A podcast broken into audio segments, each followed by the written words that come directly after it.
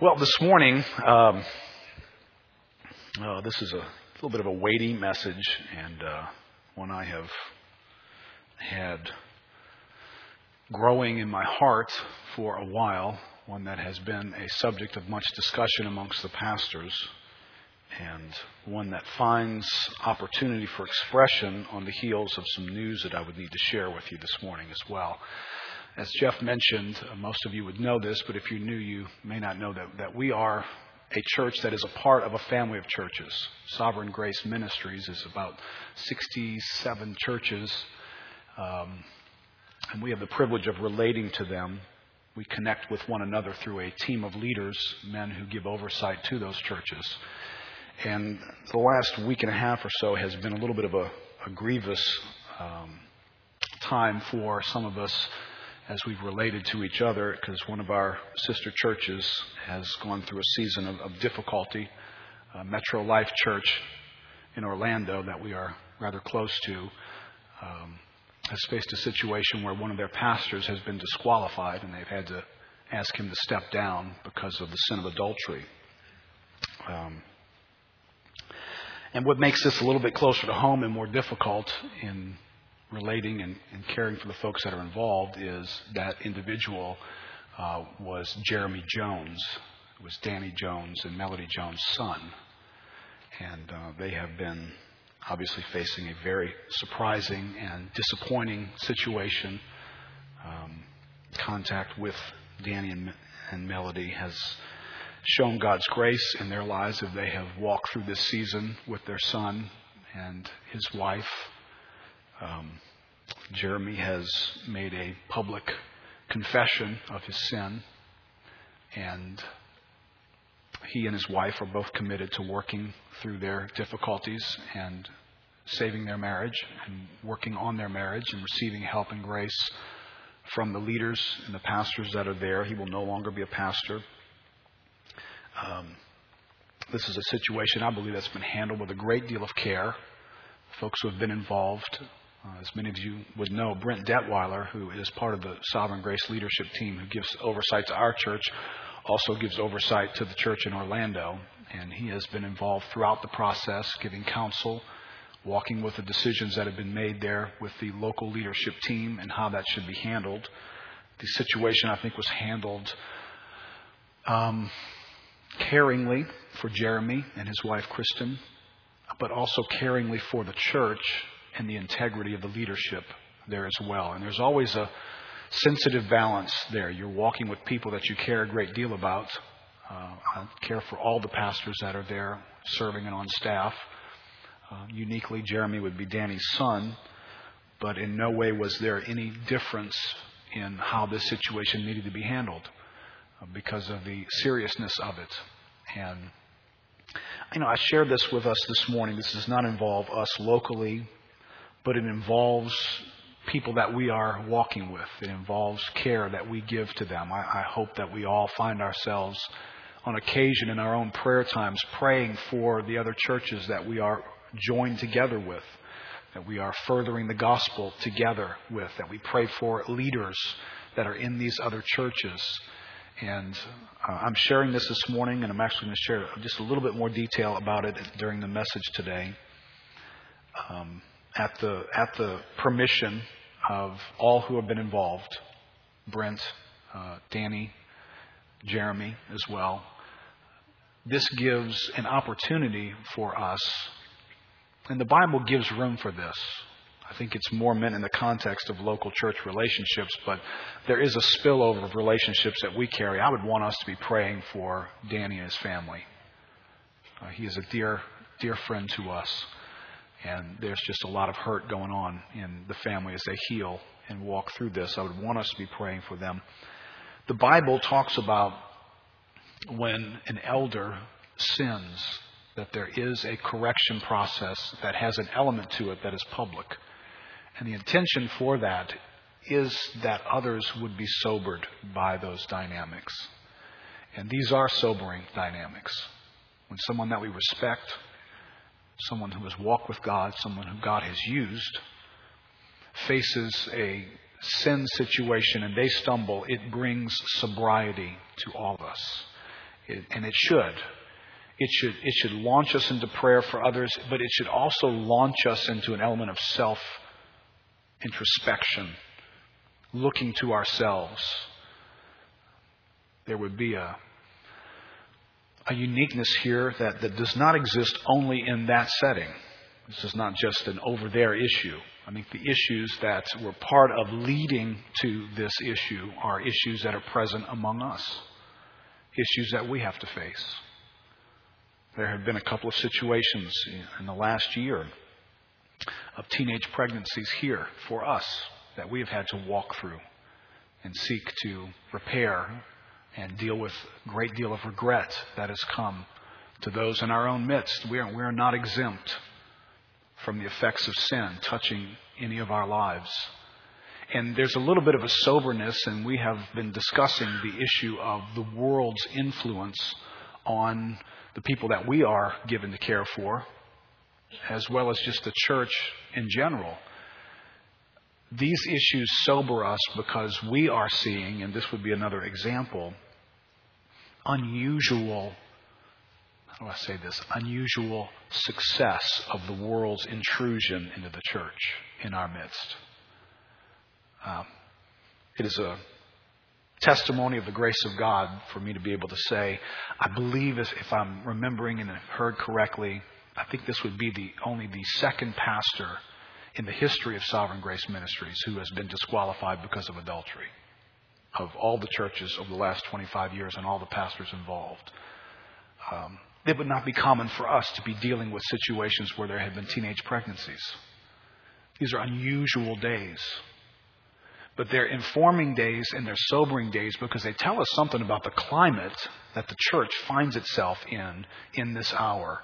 And it brings attention to us as to how careful do we need to be in how we live our lives decisions that we make that lead to these opportunities for sin to come and touch our lives and people that we love, how careful are we being? This is a good opportunity for all of us to take a careful look at, at what are we doing?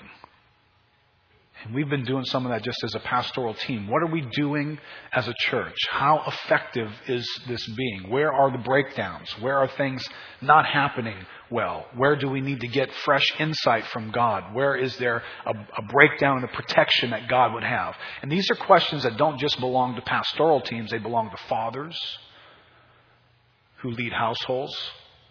They belong to all of us who are part of a community here. You know, Living in New Orleans has, has, provided an interesting illustration for this, and it has to do with the hurricane scenarios that we face. We live in a dangerous place, don't we? And we're more aware of that now than we've ever been aware of it. Katrina provided for us an opportunity to reassess everything that went into New Orleans being a safe place. Now, let's be honest, it had been 40 years before some major event like this had happened. Betsy was the last major scenario to hit the city. 40 years. You know, a, a lot of casualness creeps in over 40 years, doesn't it? And people who were saying, we better be ready, we better be ready, we better be ready, and who were drawing concerns about shrinking wetlands and questionable levee systems, and were making all kinds of noise about that. Now, pre Katrina, up until a couple of years before that time, how many of us were just sick of the naysayers? Over and over again telling us the city's going to be under 20 feet of water. If this happens, if this thing comes this way and it hits the city, this city's going to be under 20 feet of water. Well, it wasn't until the city was under 20 feet of water that some people stood up and said, wow, we better reassess what we're doing. We better fund some things. We better actually spend some money on this. We better make this a priority in our lives. Now, it's unfortunate that sometimes catastrophe has to touch our lives before we'll pay attention. And as one of the pastors who cares for you and cares for my own family, my own walk with God, I don't want there to be catastrophe that has to be the thing that fixes us. Let's, let's get fixed before there's catastrophe. Let's get fixed before we're living in this pond of regret in our own lives about the decisions that we've made. I'm going to do a couple of messages this week and next week. I think just probably those two. And the title of these two messages will be Coastal Erosion. This week, the point would be Coastal Erosion when the church loses separation from the world. Now, everybody's familiar with the term coastal erosion. You've heard that term. You know a lot about it if you live here. And what's interesting is it provides for us a bit of an illustration about something that happens in the spirit. And where we live right now affords us an ability to see it. You know, coastal erosion is about that, that barrier of separation that the city of New Orleans has between itself and the Gulf of Mexico. The wetlands between us and the Gulf provide this, this buffer zone, this ability for storms to be slowed up in their impact by the time they get to us. It provides for us a sense of safety. A sense of protection is offered in this distance that's there. And the more we lose the coastline, the closer we become to the Gulf of Mexico.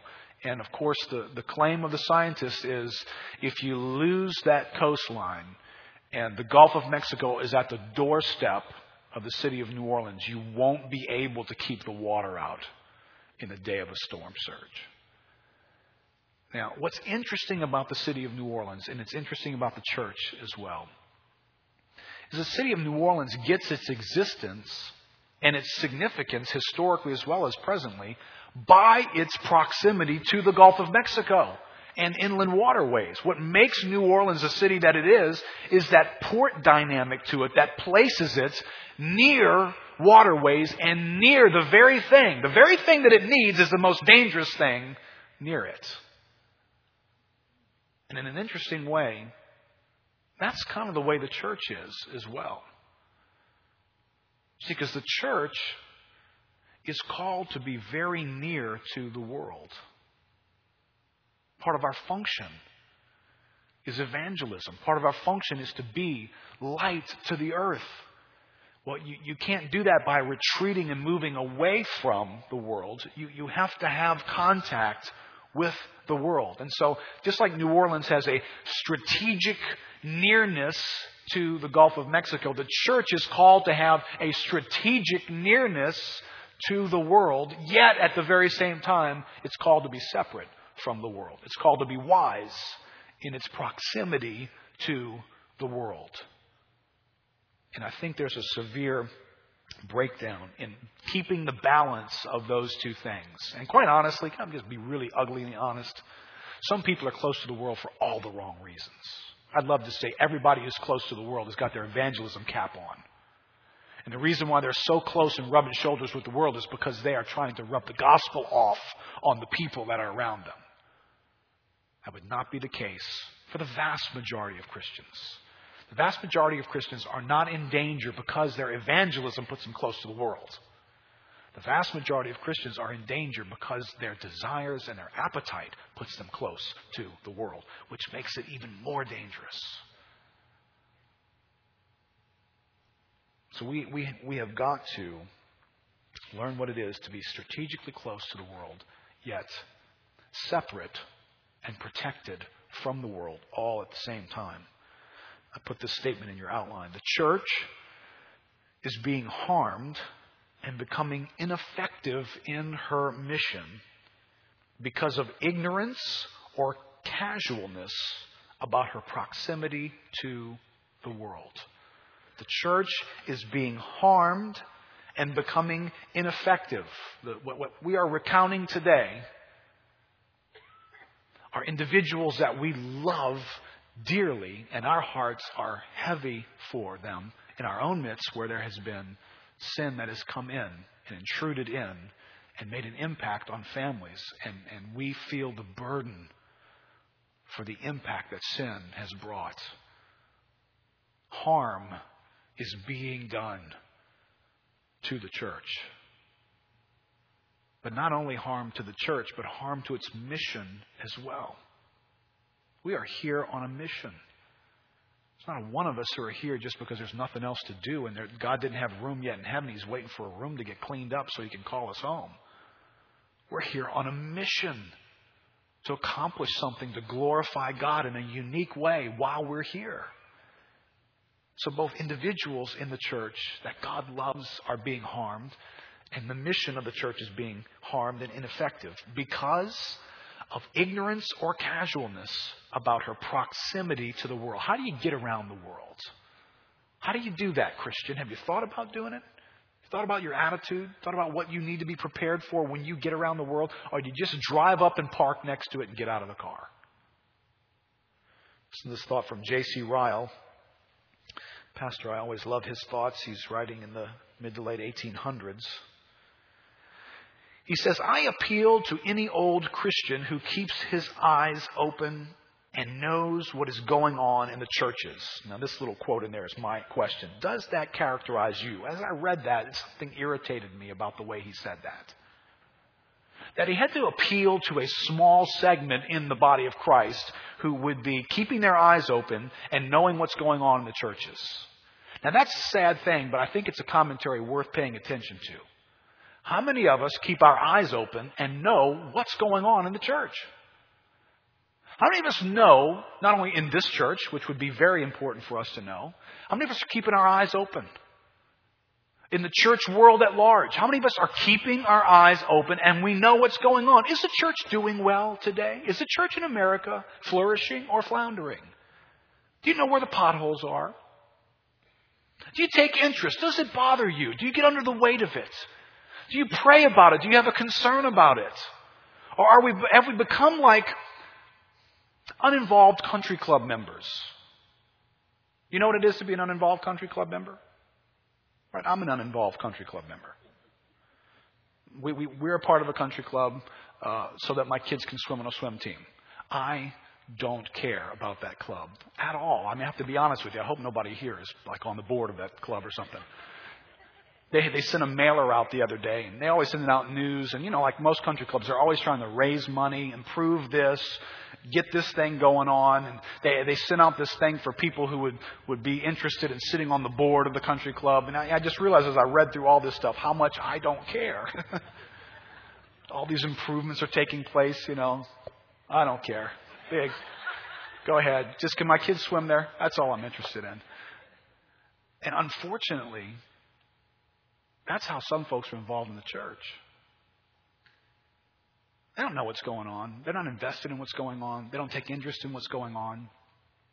It's going to come, pay a few dues, you know, look around, stuff's happening, that's nice. But there's no heart involved. There's no weightiness. Listen, this is the body of Christ. This is the church. This is the most important enterprise that ever existed on the earth. It is God's means of redemption upon the earth today. Do you realize the seriousness of the task that's been assigned to this gathering? This should be the most important thing any of us pay attention to in our lives.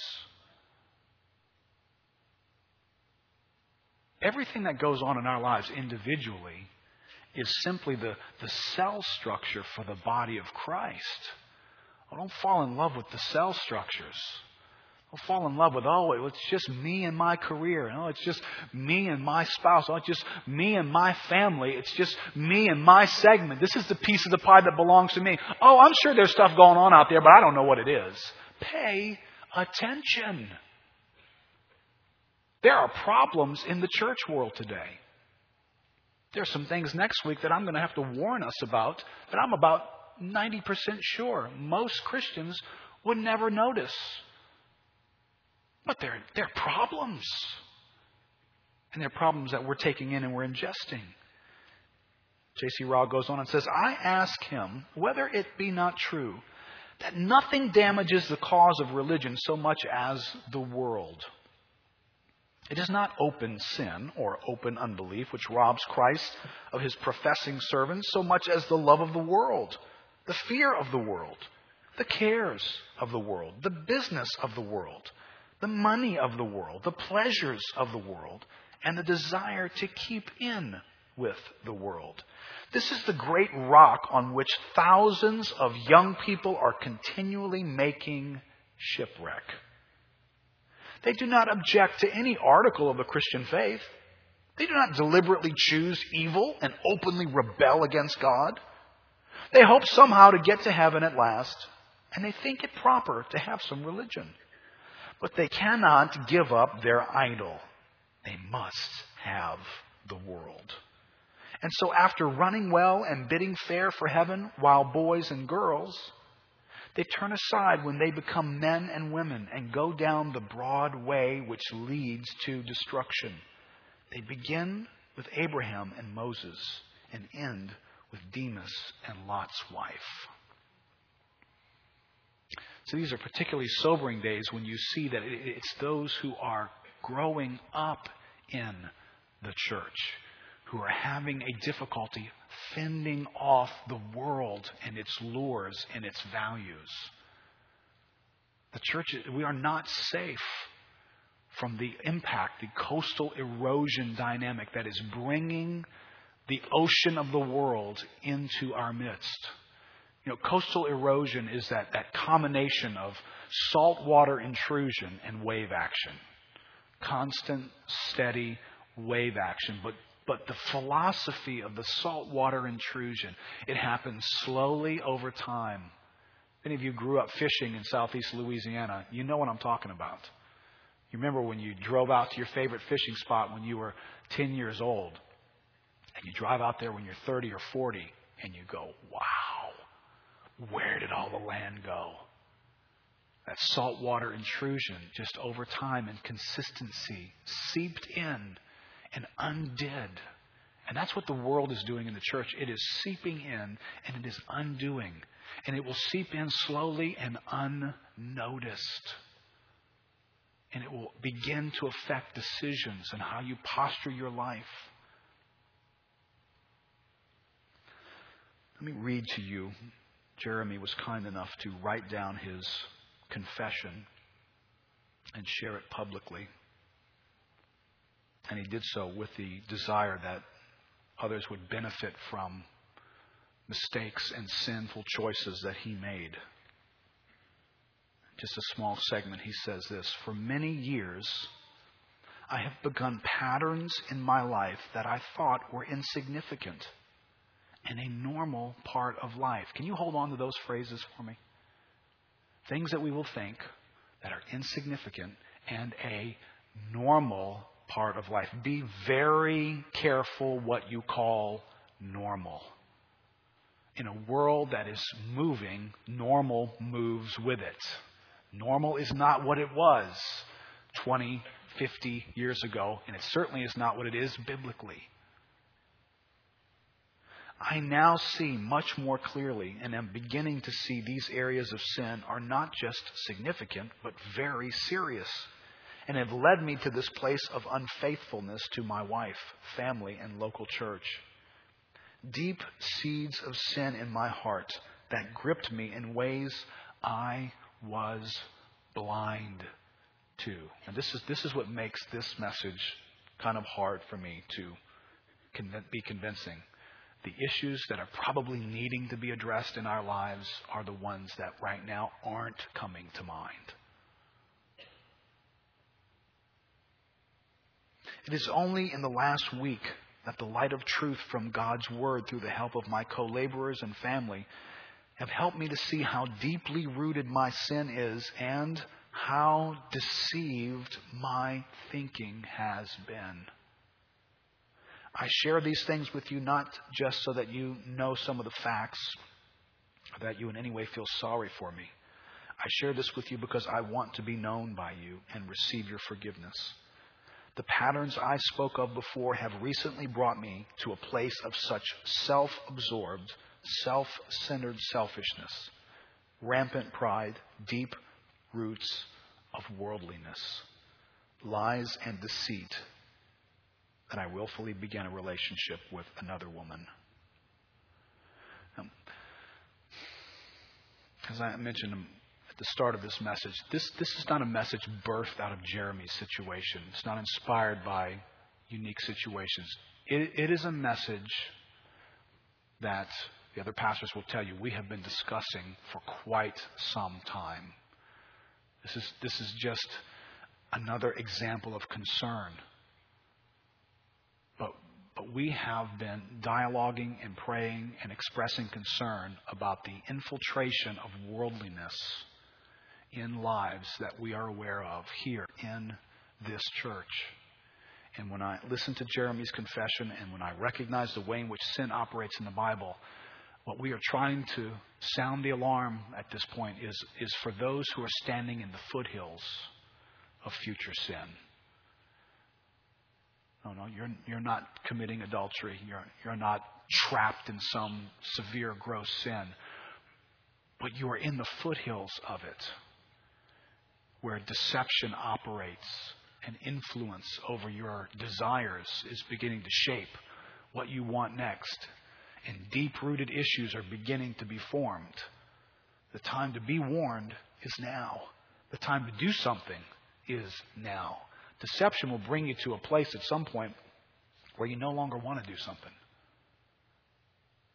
And when you get to that point, it's very hard. It's very, very hard for anyone to reach you. It's very hard for you to want to be reached. Deception has done its work. And and I'm you know, I feel when you preach a message on worldliness, I feel a little bit like the, the hurricane scientist. You know, the guy who keeps saying the city's going to be underwater. The city's going to be underwater. If you don't do something, the city's going to be underwater. And eventually, messages about be careful, church, be careful about living in the world. Church, it begins to sound like background noise of the guy who says the city's going to be underwater. The city's going to be underwater. See, if it's been 40 years since the city's been underwater, it's hard to get our attention, isn't it? Now, I got to tell you this morning, what can I say to get your attention? How can I say it? How, how many more have to live in regret? Some of you here know. Oh, I could have you come up and testify. Where you walk down a pathway of decision making that led to destruction and great and costly sin that you now live in the shadow of great regret.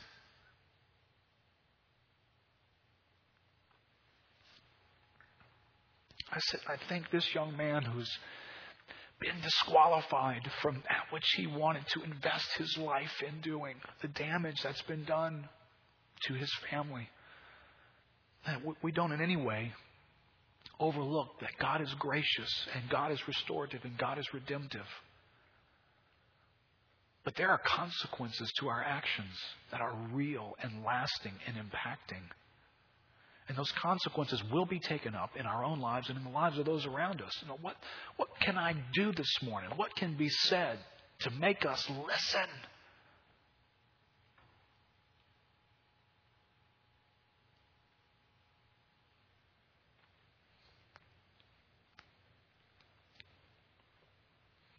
I trust the Word of God is sufficient in itself to inform us and to awaken our hearts where we need awakening.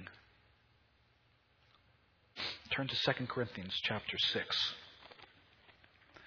I want to hit two issues this morning about how it is that we are to be strategically located near the world and yet protected from it.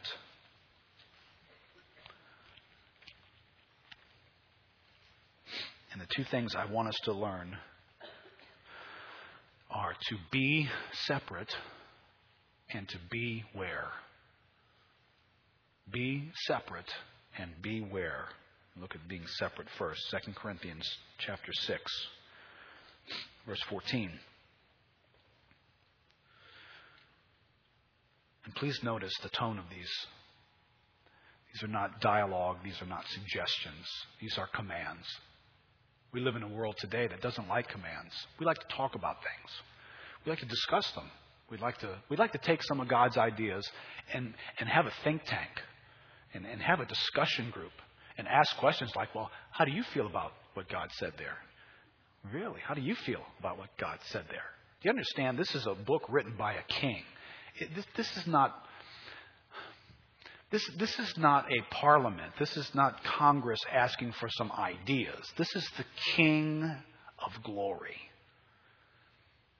And he is speaking with authority, with commands. He's not asking you to consider. Would you consider this? He is commanding you to do something. Verse 14 Do not be unequally yoked with unbelievers. Now, he offers an explanation here, but that's the command. Do not do it. Are you doing it? If you are, then you need to stop. We can talk about why this is wise, but the command stands by itself. If you are unequally yoked with unbelievers, if you have fashioned and forged relationships that have crossed the separation barrier, that there's no coastline between you and those individuals, then you have violated the scriptures. You are unsafe, you are unprotected, and you are disobedient to God. And you are in danger of inheriting the consequences of that disobedience. Do not be unequally yoked with unbelievers. For what partnership has righteousness with lawlessness? This is, a, this is an explanation of the absurd. That's what this is right here. Or what fellowship has light with darkness? What accord has Christ with Belial, with the devil? Or what portion does a believer share with an unbeliever? What agreement has the temple of God with idols? For we are the temple of the living God, as God said. Now we'll come back to this point next week, but please notice why this statement stands emphatically. It's got nothing to do with your culture. It's got nothing to do with the time in which you live. The reason why this statement stands emphatically because of who God is. He says, I will make my dwelling among them. Here's why you're to be separate because I'm going to make my dwelling among them and walk among them. I will be their God, and they shall be my people. Therefore, go out from their midst and be separate from them, says the Lord, and touch no unclean thing. Then I will welcome you, and I will be a father to you, and you shall be sons and daughters to me, says the Lord Almighty. Why is it that there is a call for separation? It is because of the righteousness of the character of God and his demand that his people would be a place of his dwelling. Now, listen, we may be comfortable with the muck and mire and stench of our sin, and therefore we can design churches that allow all that to take place if it's a church for people. But if church is a place for the dwelling of the presence of God, well, now you have a different construction on your hands. And who God is determines who the church is to be. Not who we are, not the age that we live in, not the way the culture is. Who God is determines who the church is supposed to be. And so God calls us to be separate. As I said before, this, this is not a call for the church to become monastic in its practices. We're not going to, instead of building churches, let's build monasteries. Let's build communes. Let's build communities with gates around them where the church, when you get saved, you come live here and you never have contact with the world anymore. That, that's not how the Bible calls us to be. Unfortunately, that's how some people have tried to create this pattern. It's a wrong pattern. We can't escape the tension that we're called to be strategically near the world. We're called to do that. If you're trying to create a pattern of life that rescues you from all contact with the world, you're living an unbiblical pattern. You cannot be salt and you cannot be light to the world if you won't have contact with the world. Now I realize the world, when we have contact, it, it presses against us and it produces danger for us and for our families and for our churches. It does. If we're going to go into the world and have an impact on the world, it's going to reach back into our worlds and it's going to want to mess our world up. The remedy to that is not retreat from the world and have no contact with it. That's not a remedy. That's not what we're called to do. Mark 16. Go into all the world and proclaim the gospel. That's a mandate. Now, as you go, these scriptures should inform us. Philippians 2, verse 14. Do all things without grumbling or questioning, that you may be blameless and innocent children of God without blemish. Where? In the midst of a crooked and twisted generation, among whom you shine as lights in the world, holding fast to the word of life. That, that, that is a very full description of the church involved in the world. See, we are in the midst, we are shining lights among them, but we are holding fast to the word and we are remaining without blemish and blameless and innocent. There's a tension there, isn't it? Because the world wants to stain us. If you get the world soaking into you, you're going to become stained by the world.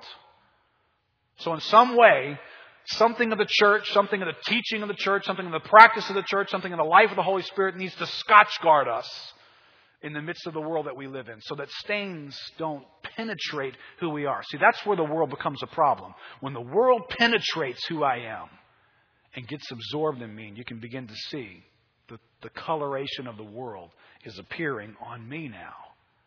That takes penetration, and it's because we've become unwise and uninformed. James 1:27 Religion that is pure and undefiled before God the Father is this: to visit orphans and widows in their affliction and to keep oneself unstained from the world. Romans 12:2 Do not be conformed to this world but be transformed by the renewal of your mind. James 4 4, you adulterous people, do you not know that friendship with the world is enmity with God? Therefore, whoever wishes to be a friend of the world makes himself an enemy of God. 1 John 2, do not love the world or the things in the world. If anyone loves the world, the love of the Father is not in him. For all that is in the world, the desires of the flesh and the desires of the eyes and the pride in possessions is not from the Father, but is from the world. If you and I are going to be strategically near the world, we better be very aware of the nature of the world. Be separate from the world. Be informed. Do not be ignorant about what is in the world. Do not think that you can become casual about what's in the world. Do not think that you can treat the world as though it is a neutral element in the world. Our existence is touched by the world. The world is not neutral, it has an agenda, it is full of deception. It is moving in a direction, and it is seeking to take you with it. It is always doing that. It doesn't have a holiday. There's not a day of the week that it takes off. It never stops seeking to claim ground in the believer. And you and I need to be aware of that. I think I put this in your outline. Without biblical knowledge, we may be prone to treat the world like a worm rather than a snake. Icky, but not deadly. See the difference in attitude? You walk out the front of your house one day, walk down the sidewalk, and, you know, like all of us, there's a worm on the sidewalk. I don't know how you respond to that. Usually they're fried by that point. But there's a worm on the sidewalk. At best, ugh, at best, right? And then your neighbor comes up and you walk past the worm. There's a worm right behind your heel. And you're just talking to your neighbor. It's a worm. Let it be a snake and see if you do that. How many of y'all walk by a snake and go, Just keep walking? I mean, you pay attention. You walk, almost step on it. And then your neighbor comes up. You turn your back on the snake and just stand there and talk to your neighbor. Hey, how's it going? Did you know there's a snake right behind you? Yeah, so what? No. When you see snakes, most of us run back in the house, right? Ah, scream, freak out. We're paying attention. Where did, where did it go? We're watching it. See, this is the attitude that the believer needs to have toward the world. The world is not a worm. It's not just a few little icky practices that we kind of don't like and care for. It's a snake. It's dangerous. It's venomous. At any moment, it could strike you. Keep your eye open and be aware. There are some who are lacking biblical knowledge. They have become casual about their association with the world. There are others, and I'll address this further next week, that have become missional. Term missional is used as the desire to reach the world. The church is called to reach the world. So there are churches today that are to be commended and applauded in their passion to reach the world. There are a segment of those churches, not all, but some, who have closed their eyes to the truth of reaching the world while remaining separate from the world. And they have created an immersion theology that immerses one in the world in order to reach the world. I think Dave Harvey, who serves the Sovereign Grace Leadership Team, says this very well. Missional teaching on culture also tends to be flawed with the assumption or explicit teaching that the culture is neutral. There's a casual, undiscerning recklessness about approaching culture that doesn't recognize that culture has swallowed more Christians than Christians have changed culture. Now, from the seats that we're sitting in as pastors, amen, Dave, you are exactly right on. I have seen the culture change more Christians than I have seen Christians change the culture. You'd better be armed with what it is to be separate as we engage the culture. Secondly, be separate and beware. Hebrews chapter 3. Turn to that passage. We looked at this a little bit a few weeks ago, a little different element of the same passage. Hebrews chapter 3, verse 12.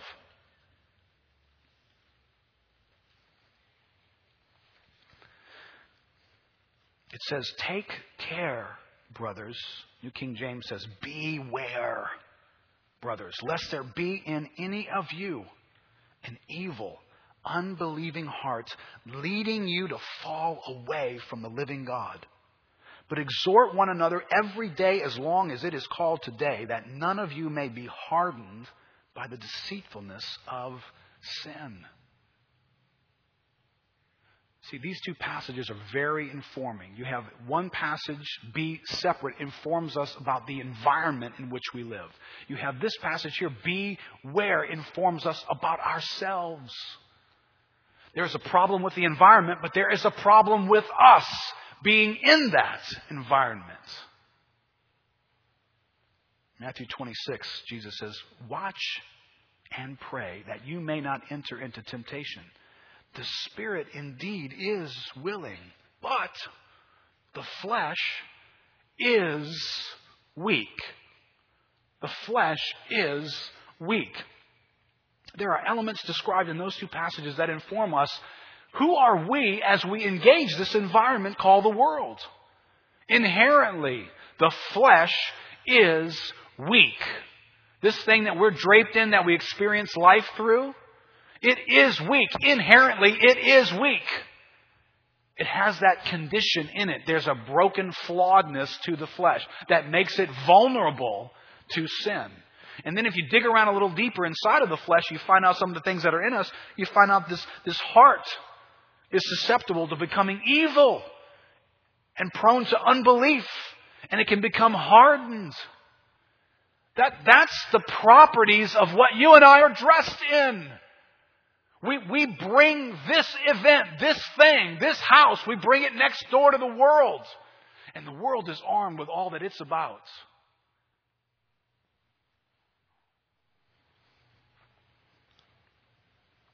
I guarantee you, I mean, this is an issue of ignorance for us. We don't know enough about ourselves, and we don't know enough about the world. We're not paying attention carefully enough, and we're not biblically informed. If I gave you a bucket of water in one hand, and I gave you a bucket of gasoline in the other, which would you be more careful with? Would you set the bucket of gasoline just anywhere? I'd set the bucket of water just about anywhere, but would you set the bucket of gasoline just anywhere? Maybe next to your hot water heater in the garage. That'd be an interesting event, right? Maybe out by the campfire. All gathered around. Just set the bucket of gasoline down. See, the properties of that would dictate to you where you do and where you don't put it. Wouldn't it? Because you know this bucket is combustible. If I get it around the right stuff, it's going to ignite and go up. Well, that's, that's an accurate description of how the Bible portrays us in the natural, in the flesh. We're combustible. If you place us around the right thing, we will combust. You will get ignited. There will be a fire. Sin will find its way into a combustible exchange in your life. In your outline, it says the anatomy of combustion. Weakness and indwelling sin remains in us. There is fuel in us If you get it close to the match, it will go up. Proverbs 6:27. Can a man carry fire next to his chest and his clothes not be burned? Can, can you get close to sin and you not be set on fire? No, you cannot, because you are not in a glorified body. You are not exempt from temptation. You do not have a lack of appetites for the wrong things. You have that in you. James 1:14. But each person is tempted when he is lured and enticed by his own desire. Then when it has conceived, gives birth to sin, and sin, when it is fully grown, brings forth death. That's what's in us. Now, when you couple that with the reality that what's operating around us is deception, it is, it is a stealth operation. It is designed to not let you know it's operating. That's what deception does.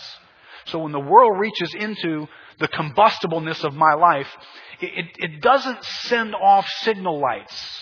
It, there's no warning that it's coming. It doesn't advertise that fire is drawing near to me. It doesn't tell me that. It's, it's operating in stealth. It's operating in deception. And so it's drawing near without any form of advertisement taking place until it gets to the place where it can now ignite the very desires that were inside of me all along. And I'm going to combust. How does, how does one go from loving God, following Christ, living towards the kingdom, into these sins of great regret? Well, this is how. That's the anatomy of how it happens. The way deceit operates and what it has in us in order to reach in and touch that we need to be much better informed about. Now, I want to spend just a moment before I close here looking at a man named Lot. I want you to turn to Genesis chapter 13. Lot is going to illustrate for us, unfortunately, a man in an unwise proximity to the world who didn't know himself well enough. Lot, his story is told a couple of places. Look in Genesis 13. Genesis 13, we find out Lot is a relative of Abraham. They've been traveling together. They've come out of Ur. And both of them are men of enormous possessions and flocks and herds, great deal of wealth in both of their lives. They come to a point where dwelling together in close proximity to each other is a problem because of just how much they both possess and some issues that are coming up between the folks that work for Lot and those that work for Abraham. Verse 8 says, Then Abram said to Lot, Let there be no strife between you and me, between your herdsmen and my herdsmen, for we are kinsmen. Is not the whole land before you? Separate yourself from me. If you take the left, then I will go in the right. Or if you take the right, then I will go to the left. And Lot, pay careful attention to some of these words. And Lot lifted up his eyes and saw that the Jordan Valley was well watered everywhere, like the garden of the Lord, like the land of Egypt in the direction of Zoar. This was before the Lord destroyed Sodom and Gomorrah. So Lot chose for himself all the Jordan Valley, and Lot journeyed east. Thus they separated from each other. Abram settled in the land of Canaan, while Lot settled among the cities of the valley and moved his tent as far as Sodom. And the men of Sodom were wicked great sinners against the Lord. Now, the, the level of wickedness of Sodom leads me, even at this point early in the story, to conclude that I think that was known. The sin of Sodom was so great. You don't have any other city besides Sodom and Gomorrah that get destroyed by God this way. No other city. And in a moment, when you see how these men behave in this city, you're going to find out there was an incredible amount of wickedness here. And and here is Lot. Here's Lot shopping. Lot is shopping for land. Lot's got something on the inside of him. Lot wants something. He lifts up his eyes and he is desiring certain things. I see that. I see this. It's interesting that of the cities, there were cities in this valley. We find out later one of them was called Zoar, that he tries to flee to later on. Why, why didn't you live in Zoar? Why'd you choose Sodom? At first, he just chooses the valley. And here's the progression of sin. He just chooses the valley. Nothing wrong with just the valley. Then he moves his tents as close as Sodom. And in just a moment, we're going to find out he moves into Sodom at some point. Lot, what were you after? What were you craving? What was your value system? What were your priorities? See, here, here's where it's hard to be the, the church to each other. When someone chooses the valley, they're not just necessarily choosing to live in the heart of Sodom and become a part of the most sinful city in the world. They're just choosing the valley. It's at this moment where Lot's in the most danger because he's about to step onto an escalator and he's going to go someplace that he wished he hadn't. Now, you're Lot's friend, and you try to talk to Lot about his choice. But Lot's got some desire in him. I can bet he can justify why he's doing what he's doing. And he doesn't necessarily see any problem with it. But he makes a decision here. Turn over to Genesis chapter 19 as we see the rest of Lot's story unfold. Now, let, me, let me give this warning to you before we just assign Lot to being some heathenistic, selfish individual that, well, that's what lost heathens do. The Bible calls Lot a righteous man. I put that passage in your outline, 2 Peter 2. It says, If by turning the cities of Sodom and Gomorrah to ashes, he condemned them to extinction, making them an example of what is going to happen to the ungodly, and if he rescued righteous Lot, greatly distressed by the sensual conduct of the wicked, for as that righteous man lived among them day after day, he was tormenting his righteous soul over their lawless deeds that he saw and heard. Lot, why'd you stay? Why'd you remain? See, the problem with Lot was way back when he stood up and Abraham said, Choose. That's where his problem began. There was something in him that he wanted, that the world offered, that he was attracted to. Now, the, chapter 19, this is the day that the Lord sends the angels who are come to destroy Sodom. Let's read a little bit of this. The two angels, verse 1, came to Sodom in the evening and Lot was sitting in the gate of Sodom. Now, Lot has gone from a guy who was interested in the valley to a guy who lived outside of Sodom to a guy who lives in Sodom to a prominent citizen now in Sodom. Sitting in the gate, he would have been one of the officials. When Lot saw them, he rose to meet them and bowed himself with his face to the earth. This is, this is kind of like, I don't know, it's kind of like your pastor showing up and you're amongst some real heathens doing some stuff. Well, they're doing some stuff. Maybe you're staying out of it, but they're doing some stuff that the real question is should you even be there? And you're quickly trying to say, come on over here. No, no come on. Oh, great to see you. Come on over here. That's what Lot's doing right now. Lot knows he's in a bad place, and these two individuals are about to walk into that bad place, and he's concerned for them because of the sinfulness of the people there. When Lot saw them, he arose to meet them and bowed himself in his face, verse 2, and said, My lords, please turn aside to your servant's house and spend the night and wash your feet. Then you may rise up early and go on your way. Don't stay. No, get up early before the traffic hits, you know? They said, No, we will spend the night in the town square. But he pressed them strongly so they turned aside to him and entered his house. And he made them a feast and baked unleavened bread, and they ate. Now, Lot had a reason for pressing them strongly. Do not stay out in the open in this city. You have no idea how wicked these people are. Well, they're about to discover. Verse 4. But before they lay down, the men of the city, the men of Sodom, both young and old, all the people to the last man surrounded the house And they called to Lot, Where are the men who came to you tonight? Bring them out to us that we may know them. Your translation may actually say that they may have sex with them.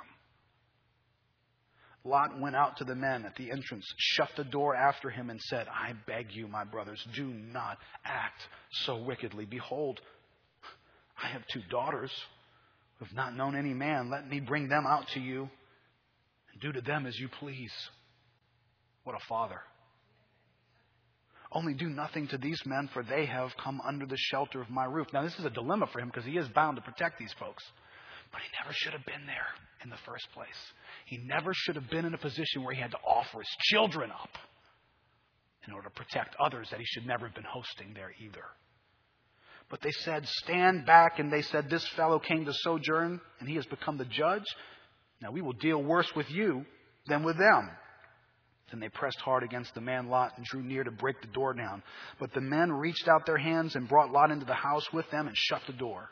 And they struck with blindness the men who were at the entrance of the house, both small and great, so that they wore themselves out groping for the door. Then the men said to Lot, have you anyone else here, sons in law, sons, daughters, or anyone you have in this city? Bring them out of the place, for we are about to destroy this place, because the outcry against its people has become great before the Lord, and the Lord has sent us to destroy it. So Lot went out and said to his sons in law, who were to marry his daughters, Up, get out of this place, for the Lord is about to destroy the city. But he seemed to his sons in law to be jesting. As morning dawned, the angels urged Lot, saying, Up, take your wife and your two daughters who are here, lest you be swept away in the punishment of the city. But he lingered. What, what has become of this man? Yeah, Peter tells us that his righteous soul was tormented, but he doesn't want to leave. We're about to destroy the city, Lot. Get out! And he's standing there chewing his fingernails in the room, doesn't know if he wants to leave you don't believe in the sovereign grace of God, this verse should help you.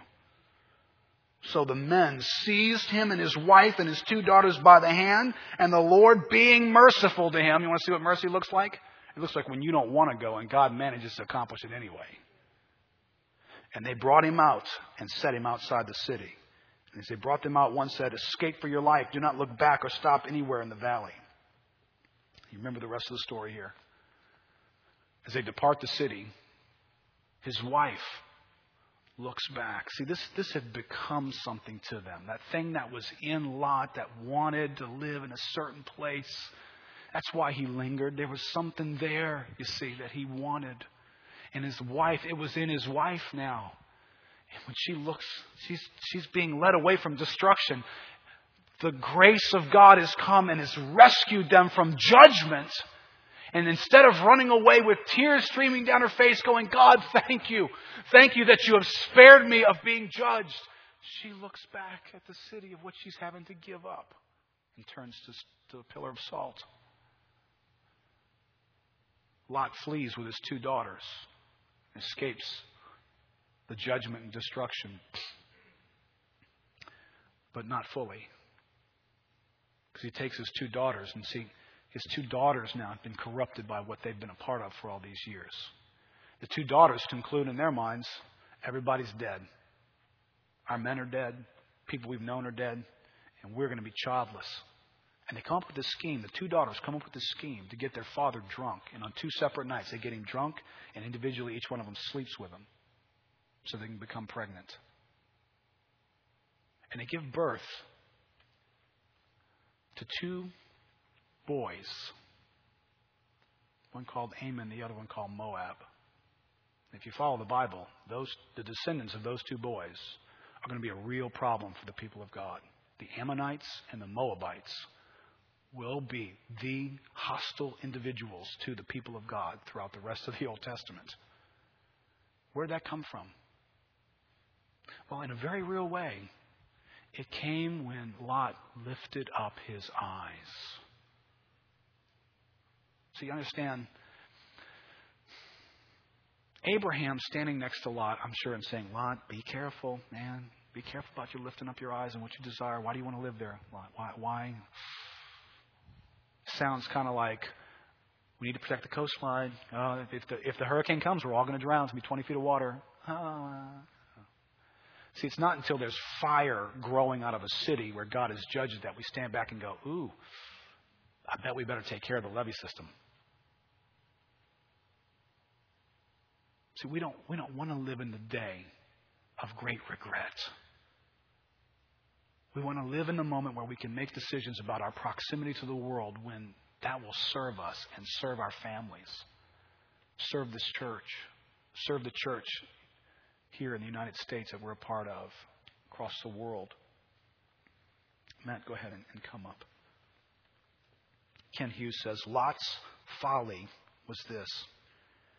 Though the worldliness of Sodom vexed his righteous soul, he lived as close to the world as he could hanging on to it for dear life until the bitter end.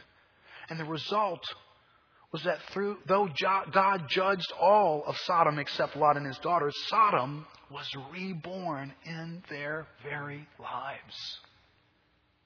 We see then that it is possible for believing people, listen, for believing people like us who are truly distressed by the course of this world to live lives that are so profoundly influenced by culture that Sodom is reborn in the lives of those we love the most. Oh, is that a sobering thought for us, fathers, in the patterns of our lives and how we live? And have we set up tent too close to Sodom? Have we patterned our lives with a little bit too much proximity to the world? And now its influence is in us and it's in our children. When you study Lot's life, you see his unwise. This was an unwise decision. Was there anything inherently sinful in him choosing the valley? Was, was there ever a Bible verse that, that, that somebody could come to him and say, Lot, thou shalt not choose the valley? Don't you see that right here? But for Lot, listen to me carefully, for Lot, that was unwise. Because there was something in him that that close proximity to the world was going to mean his collapse and his demise. It wasn't sinful in and of itself. Can, can you hear me say that? It was not sinful. This, this is where the church falls to pieces. This is where people won't receive teaching in this area. Because what the church defaults to doing is saying, you see, thou shalt not live in the valley. And it makes a rule. And then people walk away and go, the Bible doesn't say that though. So I, I, I can't do anything with that kind of teaching in my life. But listen, the Bible doesn't say thou shalt not watch TV. It doesn't say that. But you're going to have to make some decisions about your life as to what is wise for you. Know yourself. Beware of yourself. And be separate from the world. Or you will make one unwise decision after another one. And, and, and look at the fallout harm. Lot's family suffered harm. The mission of his life suffered harm as well. Does it strike you interesting that this righteous man who lived among Sodom, and on the night of great sin, when they all came out against him, every person to a man came out. Lot, didn't you at least have a little Bible study going on? There were six or seven guys. Do you remember? Do you remember Abraham praying for Sodom? Lord, if there's 50, would you spare the city?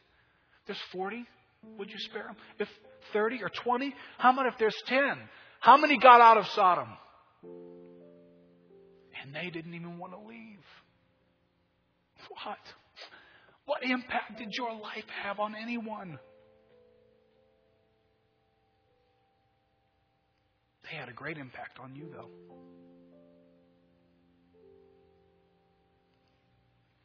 This is not primarily intended to be a message aimed at those who are committing adultery or some loud, consequential sin.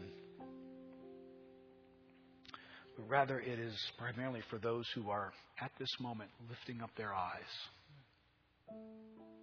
just looking and not being wise about what's in them, about where they want to live and station their lives and what they want to get around and what values are forming that. So I want the Holy Spirit to, to take this question into your heart. Lot built his life too close to Sodom. What are you building your life too close to? You bought into some passion for success. You're living a little bit close to sensuality. You're not hooked on pornography and you're not committing adultery. But do you realize that you could be in the foothills of both of those? You are combustible. You set sensuality close enough to you, and it will ignite you. And some of you will be ignited a whole lot faster than others. You, you need to know yourself. I'm concerned for this generation who is in love with thrills at all cost.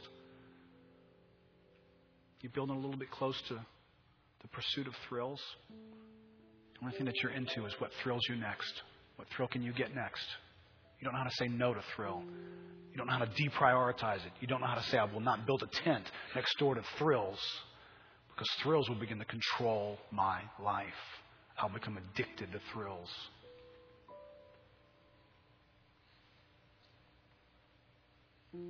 There are many possibilities. Materialism in this country is out of control. Do we want too many things?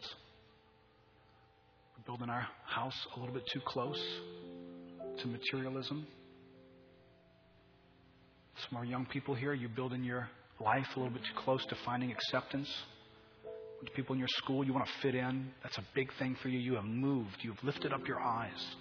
And in you is a desire to fit in. I want to fit in. And you move right next door to where the sinners might let you fit in. You begin to move a little closer and a little closer. Listen, please notice this at the end of Lot's life. The people that he tried to fit in with, they turned on him in a heartbeat, didn't they? You won't give me what we want, we're against you now. We're going to do worse to you than what we would have done to them.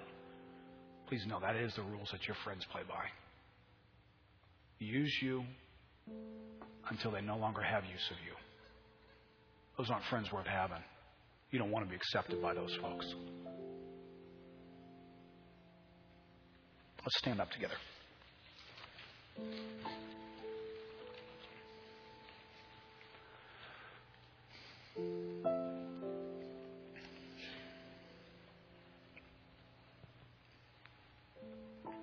Holy Spirit, your work must penetrate beyond mere thoughts and concepts.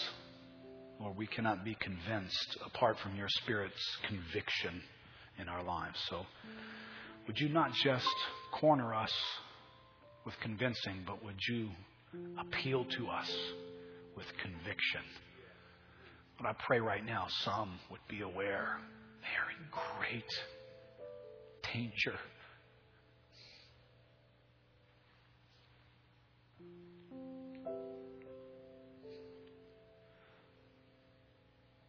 They have not tasted the consequences of their decisions yet. Close to a day of great regret.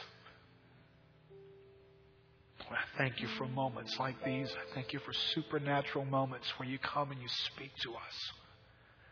And you get our attention so that that day never has to come.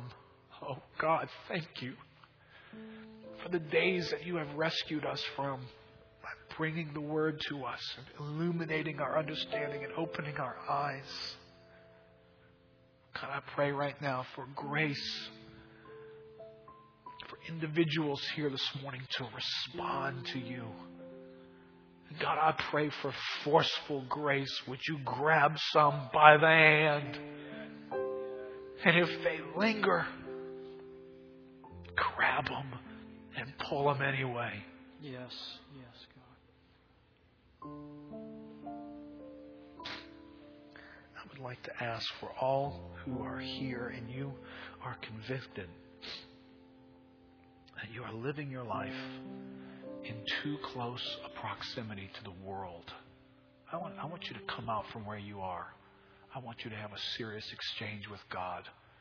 I want, I want God to wrestle with you. And I want you to wrestle with God. And I want this day to be a day that was significant for you in those issues. So if you are here this morning, God has shown you you are too close. I want you to come out right now from where you are.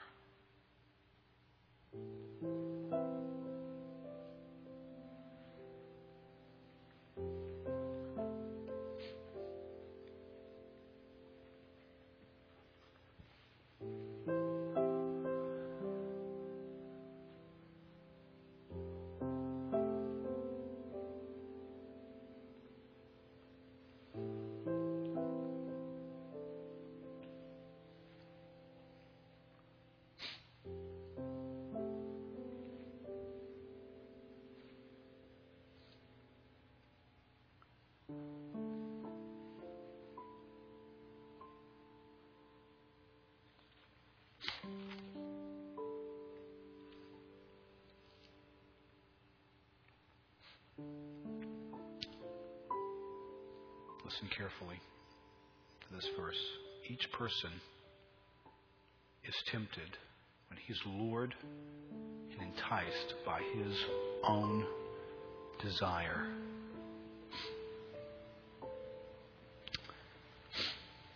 And those desires, for many, are not desires for some gross sin.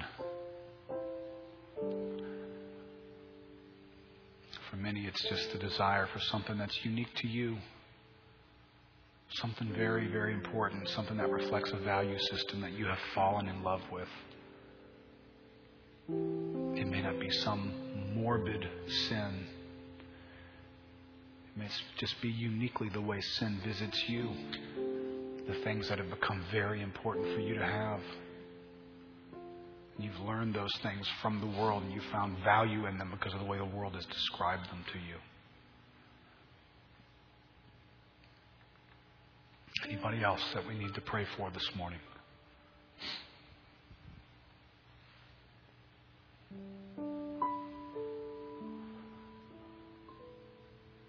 I'm going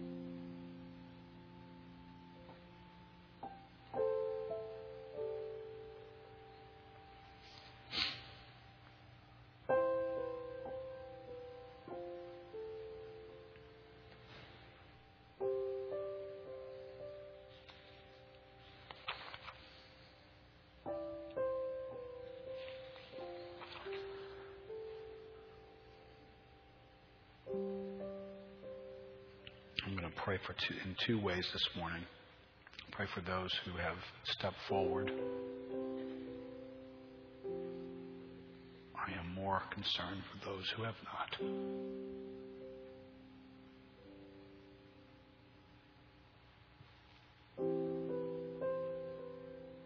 As I listen to Jeremy's words, patterns in my life that I thought were insignificant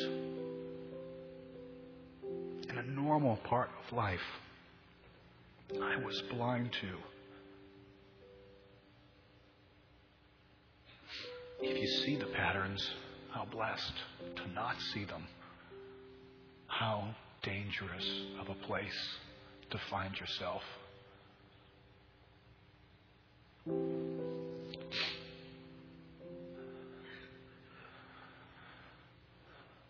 Lord, I thank you for sobering moments. Lord, I do not apologize that every day in a church service is not our favorite flavor. It's not closing the service and we all feel like hopping and skipping out. I'm grateful for those days, Lord, but I am grateful for days as well when we are sobered and we are serious. And we are concerned. I thank you for what you're doing and the folks that are standing here right now in this altar. Who've humbled themselves and humbled themselves publicly, who recognize, and they do recognize by your grace, there is a place of need in their own heart. Holy Spirit, would you penetrate the darkness that's in each heart and each life? Would you make today a day of breaking, a day of revelation, a day when your Spirit came in with a fresh wind and blew out the dust and the particles and the things that have settled? Or would you come in with, with the soberness that motivates us to have ears to hear? And then would you come behind that with the wind of your Spirit to put wind in the sails? Oh, Lord, I don't know where Lot was supposed to live, but Lord, we can only imagine what his life could have been. Lord, would you touch these lives right here today? Lord, start the life of what could have been in these categories. Whatever it is that's dominant, whatever it is that's influential, whatever it is that's owning these lives and distracting their view of you and distracting the great purpose for which you have called them. God, would you let today be the day when that changes? Lord, where this pattern that was on its way somewhere is disrupted. And Lord, there's a new destination in their hearts. There's a new sense of purpose awakened for their lives. God, let there be eagerness. Lord, let, let tears of departure. Lord, thank you that they don't end in the regret of Lot's life. Lord, let tears of departure,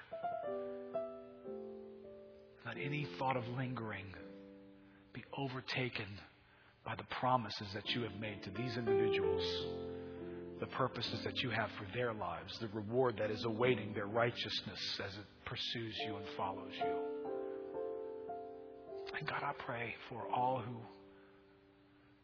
perhaps are here needing to respond but unaware of needing to respond. Lord, what a what a dangerous place. But yet, Lord, that is the environment we live in. It's full of deceit. And our own hearts are wicked. And we hide. We don't want to be found. Lord, would you grace us this week, Lord, as we walk through life? Would you bring Holy Spirit advertisement every time we lift up our eyes? Begin to desire and crave that which is going to lead us into destruction? Would you let us know where it's finding its place in our lives, where we have not been aware? God, would you rescue us before our decisions begin to pile up the regret? Would you inform us as only you can? Holy Spirit, inform our lives.